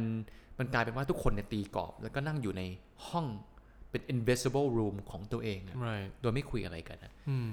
It's almost like they're giving themselves reason to not, to not talk. talk to each other Hmm. อืมเพราะทำให้นึกถึงตอนเหตุการณ์นี้เลยนะว่าเออมันมีหลายครั้งที่ถ้าเมื่อก่อนอยู่สกอตแลนด์เดินทางบ่อยใช่ไหมต้องนั่งรถไฟบ่อยอืมแล้วทุกครั้งที่ทำก็เหมือนเหมือนที่โจบอกว่าจะเล่นมือถือ อืมเพราะว่าไม่รู้ทำอะไรอืก็มเล่นมือถือก็ได้วะเพราะว่าถ้านั่งย้อนกลับไปมันเหมือนประมาณว่า เราว่าเราแค่คิดว่าตอนเนี้ยนั่งรถไฟอยู่มันน่าเบื่ออืมแล้วเรารู้สึกว่าเนี่ยคาดหวังว่าไปเปิดมือถืออะมันจะมีอะไร excited ให้ดูอืม Hmm. แล้วก็สุดท้ายถามว่า excited ไหมก็ไม่ใช่ไหมอืมเพราะเราเจอรู้สึกว่าแม่งเลื่อนไปก็เหมือนเดิม เพื่อนก็โพสต์สิ่งเดิมอืมๆแล้วมันก็ทำให้รู้สึกแย่กว่าเดิมด้วยซ้ำว่าเฮ้ยเราเราเราต้องไปทำงานเพื่อนนั่งไปอยู่ทะเลทำไมตูต้องมาติดอยู่ในเกาะเย็นๆแถวนี้ด้วยวะอะไรเงี้ยอืมแล้วก็สิ่งที่อะไรเปลี่ยน mindset ก็เลยว่าเออวันวันนี้ลองดูดีกว่า ลองไม่เล่นมือถือ แล้วนั่งบนรถไฟอืมแล้วก็ดูคนอื่นแทนอืม entertain entertain มากๆใช่ไหมดูคน interacting กัน ฟังแล้วดูเหมือน stalker นะ แต่ว่าไม่ใช่ คือมันให้เห็นว่า เฮ้ย คนที่เพราะว่านั่งรถไฟบ่อยแล้ว มันจะเป็นเวลาเจ็ดโมงเช้าเจอคนเดิมๆทุกครั้ง Hmm. เออแต่เป็นครั้งแรกที่ได้เห็นเขา Hmm. ได้ดูว่า เอ้ยเขามีวิถีชีวิตยังไงวะเราสังเกตว่าเออทุกครั้งที่เขาขึ้นมา ก็ต้องพกกาแฟขึ้นมาวะแล้วก็นั่งเล่น crossword ตลอดเลยมหรือว่ามีแม่ลูกคู่หนึ่งที่ต้องมาตลอดทุกเจ็ดโมงเช้าเขาก็อืมเราก็ฟังว่าเขาคุยอะไรกันวะแล้วมันอืมก็ ถามว่าได้อะไรจากมันไหมก็ไม่ แต่ก็รู้สึกว่าเออเราได้เห็นไลฟ์สไตล์ของแต่ละคน Right ที่ต่างกัน right แล้วมันดีกว่าตรงที่สำหรับส่วนตัวนะ รู้สึกว่าดู Facebook Instagram ทุกคนจะโชว์แค่ good side อืม Oh แต่ว่า that's a good พอ point เราดู real life แล้วอะนั่งบนรถไฟอะบางคนเขาก็ทะเลาะกันอยู่ บางคนเขาก็ทำกาแฟหก เราก็รู้สึกว่า เออ มันก็มี bad side นี่หว่าอืมอืมอืมมันก็ทำให้รู้สึกว่า appreciate life มากขึ้นว่า เออ เราไม่ใช่เปรียบเทียบข้อดีของคนอื่นกับเราตลอด เราเปรียบเทียบข้อเสียของคนอื่นกับเราด้วย Hmm. ว่าแบบอ๋อเออทำไมเขาทำกาแฟหกวะทำไมเขาถึงทะเลาะกันวะอะไรอย่างเงี้ย Hmm. อืมเออแล้วไอ้ไอ้ this same behavior เนี่ยพฤติกรรมเดียวกันเนี่ยมันก็อะอย่างเมื่อกี้ที่ปั่นบอกก็คือการเสพใช่ไหมการเสพคอนเทนต์จากโซเชียลมีเดียใช่ไหมแต่ในทางกลับกันอะมันก็จะมีการสร้างคอนเทนต์ในโซเชียลมีเดียไว้นะสมมติเราอยู่ในเหตุการณ์เหตุการณ์หนึ่งเนี่ยหรืออยู่ใน event event หนึ่งเนี่ย เรามัวแต่ไปห่วงกับการสร้าง content อะไรบางอย่าง right เช่น ถ้าเกิดเอาธรรมดาเลยเนี่ยอะคือการลง story Hmm. Hmm. โดย you ไม่ได้สนใจว่าตอนเนี้ยอยู่อยู่ใน event event นี้ แล้ว you ก็ต้องควรจะ enjoy กับ event event นี้ แล้วก็ enjoy กับคนที่อยู่ในอีเวนต์นี้ Hmm. แต่ you มีความคิดแบบ self center ที่ว่าเราจะสร้าง content อันนี้ยังไง เพื่อที่จะได้โชว์ good side หรือ show positive side ให้กับ audience ของเราใน social media Hmm. คือมันกลายเป็นเรื่องปกติไปแล้วนะที่สมมติว่าเราเราไปงานสักงานหนึ่งเนี่ยอะสมมติสมมตินะเป็นเป็นคอนเสิร์ตก็ได้ แทนที่ you จะอยู่กับตรงนั้นเนี่ยแล้วก็อืม enjoy กับคอนเสิร์ตกับตรงนั้นเนี่ยไม่นะเว้ยทุกคนคือยกมือถือขึ้นมา แล้วก็ถ่ายผ่านมือถือ แล้วก็ enjoy คอนเสิร์ตผ่านมือถือ right เอ้ยมันมันว้าวคืออ่านเหมือนมันเหมือนกับหนังในเรื่องแบบ Black Mirror หรือว่า Love Death Robot อะไรเงี้ยมัน right คือไปงานอะทุกคนแม่งยกมือถือขึ้นมาแล้วก็ถ่ายอะเหมือนเหมือนเหมือนกับทำมือเวลายกขึ้นมาเหมือนหัวงูใช่ไหมเออเป็นหัวงูแล้วเป็นหัวงูหุ่นยนต์อย่างเงี้ยก็ถ่ายอะมเอ้ยว้าว แล้วก็อย่างที่ปานบอกเลยก็คือมันก็เป็นการคือ intention อะลึกๆกับผมเชื่อมันคือการเอ่อ a little bit of a show off แหละว่าโอเค I'm here at this event this is me this is my story this is where I am right now อืมเพ ราะฉะนั้นเนี่ยพวกยูที่อาจจะอยู่ที่บ้านอยู่จงอิจฉาฉันคือผมไม่รู้ว่าคิดอย่างนี้ป่ะนะ แต่ว่ามันก็คงเป็นเป็น train of thoughts อืมอะไรอย่างเงี้ยเออเป็นการอืมสร้างสตอรี่ของตัวเอง อืมอืมอืมเพราะพอพอโจพูดอย่างนี้ทำให้นึกถึงตอนตัวเองมีช่วงหนึ่งที่ติดติดอินสตาแกรมเนาะอืมแล้วชอบโพสstoryline ชอบแบบโพสต์ว่าวันนี้ทำอะไรกินข้าวอยู่แบบอืมกำลังเดินไปที่นู่นกำลังไปที่นี่ ก็มานั่งถามถึงโพสต์ทำไมวะอืมโพสต์เพราะว่าเราอยาก ให้ทุกคนรับรู้ว่าเรามีตัวตนอืมอืมเราอยู่ที่นี่เรามีความสุขดี นี่คืออืมข้าวเช้าที่ฉันกิน นี่คือแบบ park ที่ฉันไปเดิน รู้สึกว่าอยากอยากได้ acceptance มอยากได้ความอืมความรู้สึกว่าเรา belong to this society แล้วเห็นผลเลยนะ เพราะว่าโพสต์ไหนกดไลค์เยอะ โพสต์ไหน react เยอะชอบอืมอ่าใช่ ซึ่งถามว่าเป็นเรื่องที่ดีไหมก็ดี ก็คุณ enjoy ใช่ไหม เราผม enjoy แต่ว่า มันมี side effect คือ ถ้าโพสต์ไหนที่มันไม่ react อะถ้าโพสต์ไหนไม่มีคนกดไลค์เยอะ เริ่มเครียดละเฮ้ยอ๋อทำคนทำไมคนไม่กดวะอ่าเฮ้ยทำไมคนไม่ชอบสิ่งที่เราโพสต์วะมันก็กลายเป็นว่าเรา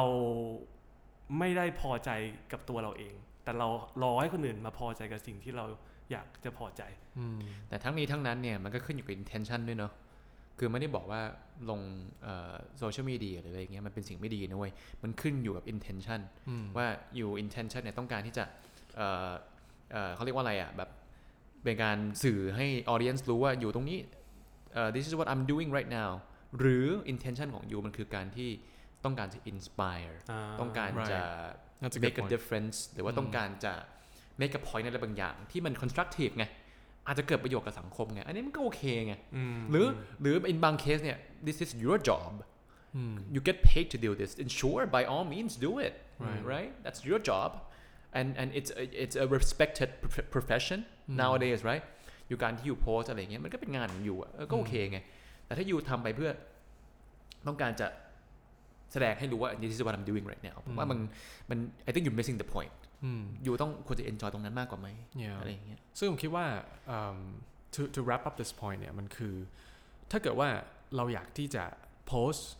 anything on social media by all means do it อืม it's your choice it's your social media it's your life อืม you know just do it แต่ว่าถ้าเกิดว่ามันมาถึงในจุดที่ว่าการที่เราเอาโลกในเอ่อชีวิตของเราบนโซเชียลมีเดียเนี่ยมาอืม interfere กับชีวิตจริงอะ อันนั้นน่ะคือตอนที่เราต้องมานั่งคิดดูดีๆ แล้วว่าเออเออโลกโลกในชีวิตจริงของเราเนี่ยที่เราไปคอนเสิร์ตก็ดี หรือว่าการที่เรานั่งกินอาหารเช้าที่บ้านเนี่ยคือเราทำไอ้พวกนี้อยู่เนี่ยเพื่อตัวเราเองตอนนี้ หรือเราทำเพื่อที่จะ impress คนบนโซเชียลมีเดียอ่าเป็นเป็นจุดที่ดีมากนะ เพราะว่าทำงานกับแคลนหลายคนทำกับคนที่เป็นวัยรุ่นอืมแล้วมีหลายครั้งเนี่ยที่ทุกคนมีปัญหาเรื่องโซเชียลมีเดีย right เขาดูบนเขาโพสต์เขาบอกนะเขาโพสต์สิ่งที่ดี มากเลยบนอืม Facebook แต่ว่าเขาพอมาคุยกับเราบอกอยากฆ่าตัวตายอืมอ๋อเหรอซ่อนเลยนะ คือรู้เลยว่าวันที่เจนบอกว่าเออต้องถามกันมาถามจริงว่า เราทำโพสต์เนี่ยเพื่อตัวเอง หรือว่าเพื่อให้คนอื่นอืมอืมผมชอบที่ JC พูดว่าเอ่อ the moment การลงโซเชียลมีเดียถ้ามันถ้ามันมา interfere เนี่ยมันมามันมาเอ่อ interfere ภาษาไทยต้องเรียกว่าอะไรวะคือมันมาแบบมีผลกระทบเออมีผลกระทบกับอืมชีวิต โลกความเป็นจริงเมื่อไหร่เนี่ยอันเนี้ยน่าห่วงละใช่ที่ที่พูดเราทุกคน 3 คนเนี่ยเราเคยผ่านเฟสนี้กันมานะใช่เฟสที่แบบ active มากบนโซเชียลมีเดีย active ในการลงคอนเทนต์อะ right very active ลงแล้วก็แบบเหมือนที่ป่านพูดเลยก็ลงแล้วก็เอ้ยโหทำไมไลค์น้อยจังวะเอ้ยไลค์เยอะดีใจอะไรเงี้ยอืมมันทำให้ interfere กับชีวิตจริงนะเว้ยเพราะว่าการที่เราจะไปไหนมาไหนเนี่ยนะเราก็จะคิดว่าไปตรงนี้แล้วจะต้องมีที่ให้ทำคอนเทนต์อืมแล้วก็ไปเนี่ย พอไปถึงที่แล้วเนี่ยเราก็จะคิดตลอดเวลาทำคอนเทนต์ทำคอนเทนต์ทำคอนเทนต์โดยไม่ได้เสพเอ่อสิ่งรอบตัวตรงนั้นเลยอืมแล้วเวลาเราชวนใครไปด้วยเนี่ยอืมคนที่เราชวนใครไปด้วย สมมติเราชวนอาจจะชวนน้องไปด้วย หรืออาจจะชวนเพื่อนไปด้วยนะ ส่วนหนึ่งอะก็คือชวนไปเป็นเพื่อนอืมเป็น companion แต่อีกส่วนหนึ่งลึกๆอะมันคือชวนไปเพื่อจะได้มีคนถ่ายให้ไง right เออใช่ไหมชวนไปจะได้มีคนมาถ่ายรูปให้ไงอืมเออ มันก็เลยกลายเป็นกลายที่มันไม่ได้อินเ r อร์เฟียแค่ตัวเราเองนะ แต่มันอินเ r อร์เฟียกับเอ่ออินเทอร์แอคชั่นที่เรามีกับเพื่อนด้วย Re- the whole the relationship whole with that relationship คือไป person เอ้ยถ่ายให้หน่อยแล้ว the whole time you think about เออเอาตรงนี้แล้วกันถ่ายให้หน่อยเอ้ยถ่ายให้หน่อยอะไรอย่างเงี้ยแทนที่ Right. อยู่จะไป แล้วก็ไปนั่งคุยกับไอ้คนที่ชวนไปเอ้ยอืมเป็นไงบ้างอืมบลาบลาบลาแบบ reflect กันคุยกันมันไม่ใช่ไงมันอืมกลายเป็นเอ่อเอ่อยูเป็นพระเอกของคอนเทนต์ของยูอืมแล้วก็ยูก็มี คนถ่ายให้ right อันนี้ขอเสริมนิดนึงคือ เข้าใจเพื่อน JC เลยนะอืมตอนที่เขาพูดเรื่อง เพราะว่าอันนี้ก็เป็นชอบถ่ายรูปเหมือนกันอืมชอบเก็บพวก moment แล้วก็สิ่งที่เป็นช่วงแรกๆก็คือเหมือนเพื่อนเหมือนที่เพื่อน JC บอกมัวแต่ถ่ายรูปอืมจนไม่มีเวลา enjoy โมเมนเอต์อจริงๆแต่ถามว่าตอนนั้นรู้ตัวไหมไม่พอรู้สึกว่าเอ้าก็ถ่ายถ่ายถ่ายถ่ายถ่ายถ่ายแล้วก็อืมคิดแล้วนะคนละถ่ายมุมนี้เดี๋ยวเอาไปลง Lightroom เดี๋ยวจะเตรียมโพสต์อันนี้ แต่สิ่งที่ทำให้เหมือน เซลล์ actualize ก็คือตอนนั้นเหมือนไปเหมือนอยู่เหมือนชมรมถ่ายรูป แล้วคนที่เป็นหัวหน้าเขาบอกเลยว่าหัวหน้าชมรมเขาพูดเลยว่า เนี่ยถ่ายรูปถ่ายได้ แต่ว่า take a pause อืมอืมลองถ่ายปุ๊บอยู่ประมาณ 5 นาที มองมองวิว เพราะเขาบอกว่าการถ่ายรูปอะสิเอ่อกล้องที่ดีที่สุดก็คือตาเราอืม right แล้วตาแล้วก็ memory เราอะจะอยู่กันในหัวเราตลอดอืมเขาเลยบอกว่าถ่ายรูปได้ keep your ho- hobby keep your interest แต่ right ว่าอย่าลืมที่จะ enjoy the moment ด้วยแต่ว่าช่วงเวลาที่เราตอนนั้นนะพอเรา pause ดู 5 ทีใช่ไหมก็เลยว่าเอ้ยมันมีมุมอื่นให้ถ่ายอีก ก็อย่างเงี้ยก็สามารถไปหามุมอื่นที่ enjoy ได้ แล้วก็ enjoy the moment ได้อืม ทั้งนี้ทั้งนั้นเนี่ยก็ผมผมก็คิดว่ามันก็ไม่ถึงไม่ต้องถึงขนาดที่ว่าโหไม่ถ่ายเลย right มัน right ก็ถ่ายเก็บไว้ได้เป็นที่ระลึกอะเนาะได้ใช่ทั้งรูปทั้งวิดีโอ เพราะว่าอืมผมส่วนตัวผมคิดว่าวิดีโอเนี่ยโดยเฉพาะวิดีโอเนี่ย format วิดีโออะมันมีมันมีมันมีข้อดีนะอืมคือวิดีโออะมันไม่ได้เก็บแค่ภาพ แต่มันเก็บเสียงด้วย the whole environment the whole environment อืมบางทีอืมเสียงแบบ white noise ที่ไม่ได้ต้องการจะถ่ายมันก็เข้ามาด้วยมันทำให้เฮ้ย experience ที่มันผ่านมาแล้วอะมันอืมมันถูก relive ได้ได้ดีขึ้น ผมว่าอืมมันมีข้อดีไว้ยมี แต่แค่อย่างที่เอ่อปาล์มพูดเมื่อกี้นะคือก็ถ่ายแต่มีแต่พองามอะถ่ายเสร็จใช่แค่นี้พอแล้วใช่ใช่ใช่พอแล้วแล้วก็เอ่อทีนี้ you enjoy แล้วอืมที่เหลือเก็บไว้เดี๋ยวอีกอีกสามเดือนกลับมาดู right เออมันก็คือความพอดีอะอืมมันก็โอเค มันก็โอเคเนอะมันเหมือนเออทำให้คิดคิดเหมือนแบบเอิ่มเหมือนพ่อเราเนาะเหมือนรุ่นเหมือนเตี่ย เตี่ยจะชอบถ่ายรูปอืมแต่ว่าเตี่ยใช้การถ่ายรูปแบบโบราณ แบบกล้องฟิล์มอืมันมีลิมิตอ๋ออ๋อมันไม่เหมือนสมัยใหม่ที่ถ่ายได้เป็นพันรูปเลย right กล้องฟิล์มสมัยก่อน60รูปถ่ายจบ แล้วต้องคัดดีๆด้วยว่าจะถ่ายมุมไหนตรงไหน แล้วก็ไม่รู้อีกว่าฟิล์มจะเสียหรือเปล่าอืมมันก็เลยแบบไม่ต้อง set expectation มากอืมถ้า keep memory ได้ดีแต่ถ้าไม่ได้ก็เหมือนจะทำไมด้วยพอเรารู้ว่าเรามี limit ว่าเออมี 60 ฟิล์มที่จะถ่ายได้ 60ช็อตเท่านั้น มันทำให้รู้สึกว่า เออ เราต้องคิดนะ แล้วก็พอถ่ายเสร็จปุ๊บ เราก็มีเวลา enjoy the moment อืมอืมอืมก็แล้วอีกอย่างหนึ่งก็คือการ enjoy ในโมเมนต์เนี่ยก็เช่นเวลานั่งพร้อมหน้าพร้อมตากันน่ะใช่ เรื่องนี้เป็นเรื่องที่ผมผมส่วนตัวผมจะ reinforce มากเลยนะอืมกับทั้งคนในครอบครัวด้วย แล้วก็พวกเพื่อนๆกันด้วย right ถ้ากินข้าวอยู่ด้วยกันอย่างเงี้ยผมจะ reinforce มากเลยว่า อย่าเอามือถือขึ้นมาใช้บนโต๊ะเว้ยอืมอย่าแบบนั่งกินข้าวด้วยกันอยู่ แล้วก็เอา มือถือขึ้นมาเล่นน่ะถ้าเป็นงานสำคัญที่มันด่วน หรือว่าฉุกเฉินหรือเป็น family matter เนี่ยโอเค I respect that right แต่ถ้าเป็นแค่เอาขึ้นมาแล้วถ่ายไอจีเนี่ยผมว่าแม่งเป็นการไม่ให้เกียรติคนที่อยู่บนอืมโต๊ะด้วยกันน่ะอืมเป็นอยู่คน courtesy ฮะ courtesy courtesy ใช่ มันควรจะควรจะอยู่กับคนนั้นที่นั่งที่นั่งพร้อมหน้าพร้อมตากันน่ะ right ถ้าไม่มีอะไรจะคุยก็ไม่ต้องคุยอืมนึกออกไหม หรือมองอีกมุมนึงนะ ถ้าไม่มีอะไรจะคุยอยู่พยายามหาเรื่องคุยสิ right ใช่ไหมอืมไม่งั้นบางทีเนี่ยเราจะตามใจตัวเองอะไม่รู้จะคุยอะไรเว้ยอืม awkward ว่ะอึดอัดว่ะเอามือถือมาเล่นแล้วกันจะได้ไม่ต้องดูแบบอึดอัดมาก right จะได้ไม่รู้สึกว่าไม่มีอะไรจะคุยอืมเออ ก็ก็เป็นเป็นหนึ่งสิ่งที่เราจะ reinforce กันมากในกลุ่มเพื่อนเรา right อืมอืมแล้วผมคิดว่าการที่เรานั่งพร้อมหน้าพร้อมตากันอย่างเงี้ย อย่างตอนเนี้ยเรานั่งกันแค่สามคนนะ คือจริง ๆ แล้วมันมีเรื่องที่คุยแบบ เยอะมากเลยอะอืมคุยกันได้เป็นอาทิตย์เป็นเดือนเลยนะอืมถูกปะเพราะว่าคือเราไม่จำเป็นต้องคุยว่าเฮ้ยเมื่อวานนี้อะไรอะไรเกิดขึ้นบ้างบนข่าวหรือแบบวันนี้อากาศเป็นยังไงอะไรอย่างเงี้ยอืมคือหลาย ๆ ครั้งที่เรามานั่งอยู่ด้วยกันเนี่ยผมมานั่งกันห้าหกคนอย่างเงี้ย คือเราเรารู้จักคนเนี้ยจริง ๆอะจริงๆเนี่ยแค่ไหน เราช่วงเวลาที่เราไม่ได้ใช้กับเขาที่ผ่านไปสองสามเดือนที่ผ่านมาหรือว่าสี่ห้าปีที่ผ่านมาอย่างเงี้ย อะไรเกิดขึ้นในชีวิตเขาเยอะมากเลยนะ แล้วทุกทุกทุกวันทุกนาทีที่ผ่านไปเนี่ยมันก็จะมีสิ่งใหม่ที่เกิดขึ้นในชีวิตเขาคือ catching up with what happened with everybody อะคือคือมัน it's endless มันมันมันมีอะไรให้คุยตลอดเลยอะอืมแล้วผมคิดว่าถ้าเกิดว่าเรามาอยู่ในจุดที่ว่าเฮ้ยไม่รู้จะคุยอะไรดีอะลองคิดดูว่ามันมีอะไรหรือเปล่าที่เรายังไม่รู้เกี่ยวกับคนคนนั้นเออแล้วถ้าทำอย่างนั้นได้นะ เช่นเราสมมตินั่งกับเพื่อนสักสี่ห้าคนก็ได้อืมแล้วเรา ห้ามใจตัวเองไม่ใช้มือถือไม่ไม่อืมคือไม่ไม่วิ่งหนีอะพูดง่ายๆมันคือ Right การวิ่งหนีอย่างหนึ่งอะ right ไม่วิ่งหนีสถานการณ์ที่อึดอัดอันนี้นะแล้วไม่ใช้มือถือนะ อยู่กับคนที่อยู่ข้างหน้านั่นแหละอืมมันจะเป็นการ challenge เราให้ develop a deeper relationship กับคนนั้นๆ กับเพื่อนในกลุ่มนั้นนะอืมเพราะอะไรอันที่หนึ่งถ้ายูสามารถเอ่อนั่งอยู่กับความความเงียบแบบความ silence กันที่ dead air yeah ถ้ายูสามารถนั่งกันตรงนั้นนะแล้วก็สามารถ รู้สึก comfortable อืมกับ silence อันนั้นได้นะอืมผมว่ายูผ่านมาแล้วขั้นหนึ่ง right เคยสังเกตไหมถ้าเกิดคนที่สนิทมากอะคนที่สนิทมากอะเช่นพี่น้องกันหรือเราเพื่อนกันอย่างเงี้ยถ้าเรานั่งกันสองคนแล้วไม่คุยอะไรกันมันก็รู้สึกโอเคเว้ยอ๋อ right แต่ถ้าเป็นคนที่อาจจะห่างหน่อยอะเออถ้านั่งอยู่ด้วยกันแล้วไม่รู้จะคุยอะไรมันอึดอัดอะอืมเพราะฉะนั้นถ้ายูสามารถนั่งจนมันชินได้กับการที่นั่งเงียบๆซึ่งกันและกันเนี่ยยูผมผมว่ายูสนิทขึ้นมาเลยขั้นหนึ่งอืมขั้นต่อไปคือการที่ใช่ไหม ยูต้องหาเรื่องที่เอ่อลึกขึ้นมาคุย right อืมเพื่อนที่ห่างๆกันอยู่เนี่ยยูก็จะคุยเรื่องที่มันเพลินๆแบบยูเรียนอะไรมาอืมแบบเอออือมแต่พอยูหมดเรื่องคุยแล้วทีนี้ยูต้องยอมที่จะขุดเรื่องที่มันส่วนตัวขึ้นเนี่ย right มามาคุยกันแหละอืมไอการที่ต้องขุดเรื่องส่วนตัวมากขึ้นเรื่องที่มันลึกขึ้นมาคุยกันเนี่ยนี่แหละยูกำลัง develop deeper relationships อืม with other people เพราะฉะนั้นผมมีอืมผมว่ามันมีผลดีมากๆเลยในการอืมทำสิ่งนี้ แล้วผมคิดว่าในการที่เรา